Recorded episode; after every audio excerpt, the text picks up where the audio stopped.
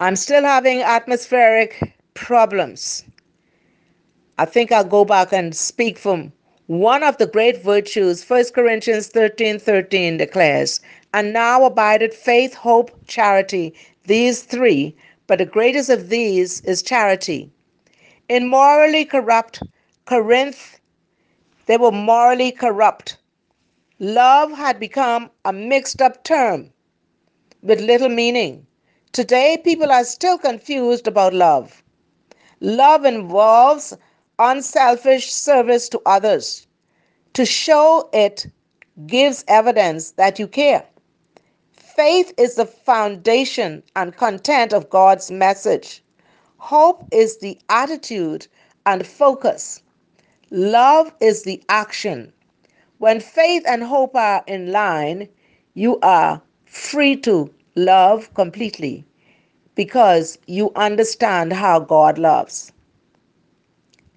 Hope, we should have productive hope. Purity, pure hope. 1 John 3 and 3 declares, And every man that hath this hope in him purified himself, even as he is pure. The Christian life is a process of becoming more and more like Christ. See Romans chapter 8 verse 29. This process will not be complete until we see Christ face to face. But knowing that it is our ultimate destiny should motivate us to purify ourselves. To purify means to keep morally straight, free from the corruption of sin. God also purifies us, but there is action we must take to remain morally fit. Take some time out to read James chapter 4, verse 8. We also should have patience. Romans 8 and 25 declares, But we hope for that we see not. Then do we with patience wait for. It is natural for children to trust their parents, even though parents sometimes fail to keep their promises. Our Heavenly Father, however, never makes promises He won't keep. Nevertheless, His plan may take more time than we expect.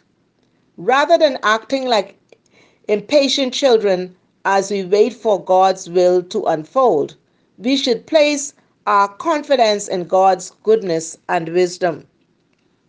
Courage. Romans chapter 5, verse 4 to 5. And hope make it not ashamed, because the love of God is shed abroad in our hearts by the Holy Ghost, which is given unto us. And patience, experience, and experience hope. We must overcome, we must overcome. This means we will experience difficulties that helps us grow. We rejoice in suffering not because we like pain or deny its tragedy, but because we know God is using life's difficulties and Satan's attacks to build our character. The problems that we run into will develop our perseverance, which in truth will strengthen our character deepen our trust in God, and give us greater confidence about the future. You probably find your patience tested in some way every day. I do. Thank God for those opportunities to grow and deal with them in His strength. Joy, Romans chapter 12, verse 12 declares, Rejoice in hope patient in tribulation, continuing instant in prayer, hope for salvation. Romans 8 and 23, and not only they, but ourselves also, which have the first fruits of the Spirit, even we ourselves groan within ourselves, waiting for the adoption to wit, the redemption of our body. We will be resurrected bodies glorified bodies like the body Christ now has in heaven.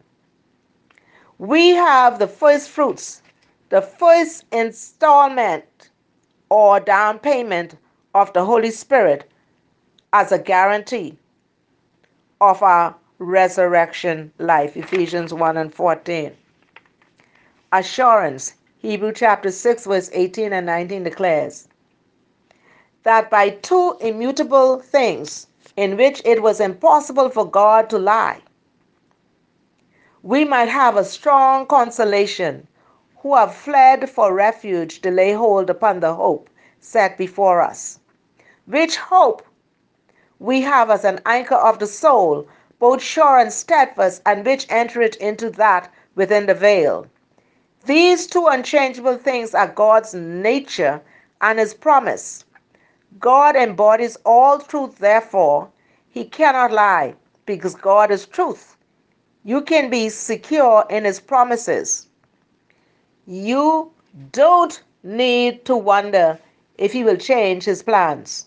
Our hope is secure and immor- immovable, anchored in God, just as a ship anchor holds firmly to a seabed, as I said before.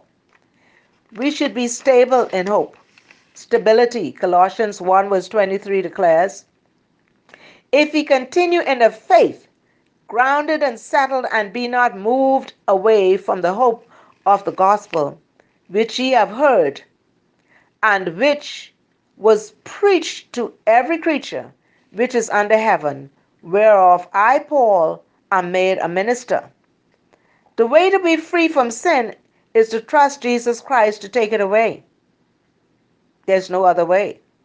We must remain established and firm in the truth of the gospel, putting our confidence in Jesus alone to forgive our sins to make us right with God and to empower us to live the way He desires.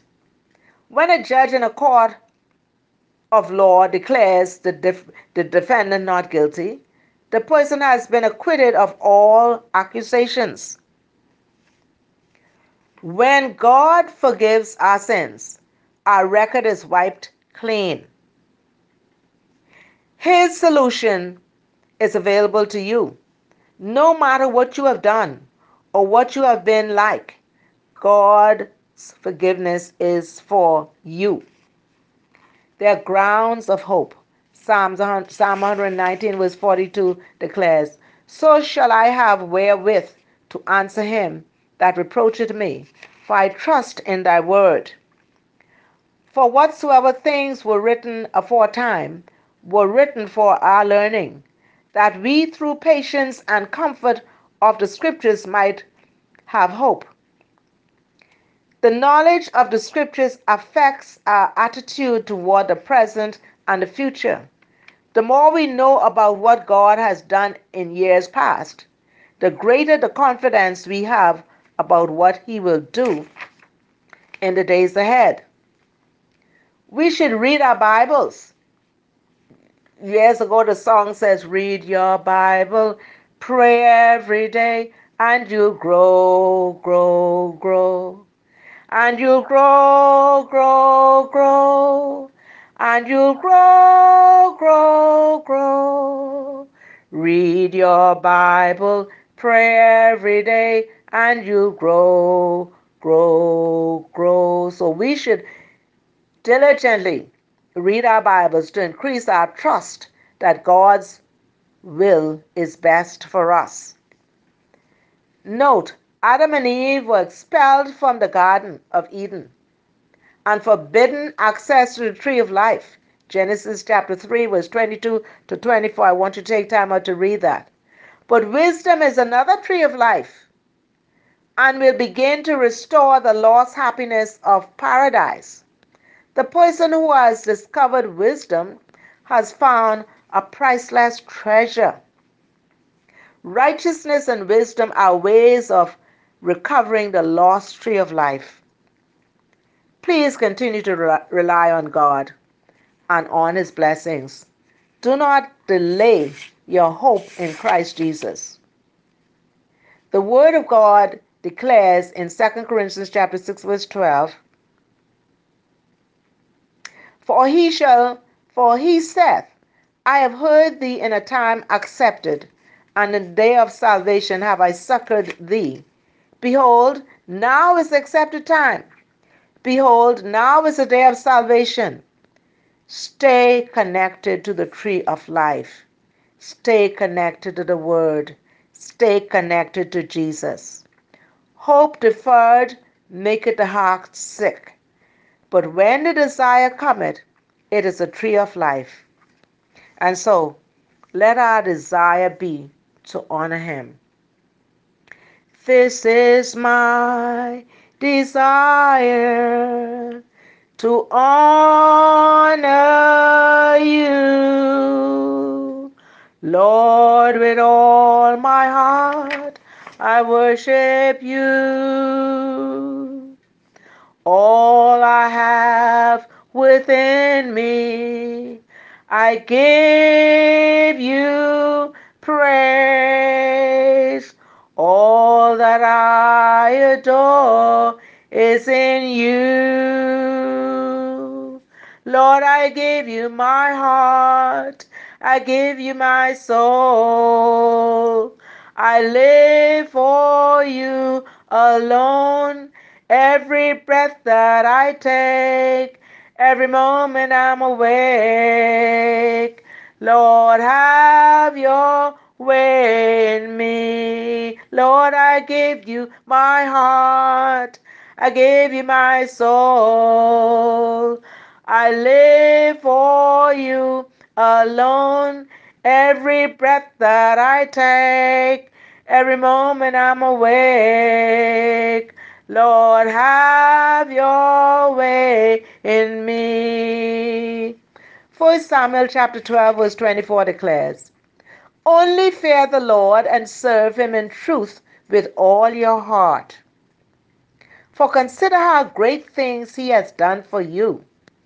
The word also declares in Luke chapter 9, verse 23, And he said to them all, If any man will come after me, let him deny himself and take up his cross daily and follow me. So, Lord, Lord, I give you my heart. I give you my soul. I live for you alone. Every breath that I take, every moment I'm awake. Lord, have your way in me. So may His grace and His mercy overshadow you. May God bless you and remember to serve Him. Remember the message today. The message today. Hope deferred maketh the heart sick. But when the desire cometh, it is a tree of life. So I pray that our desire will continue to be for the tree of life, for Jesus. I love you and God bless you.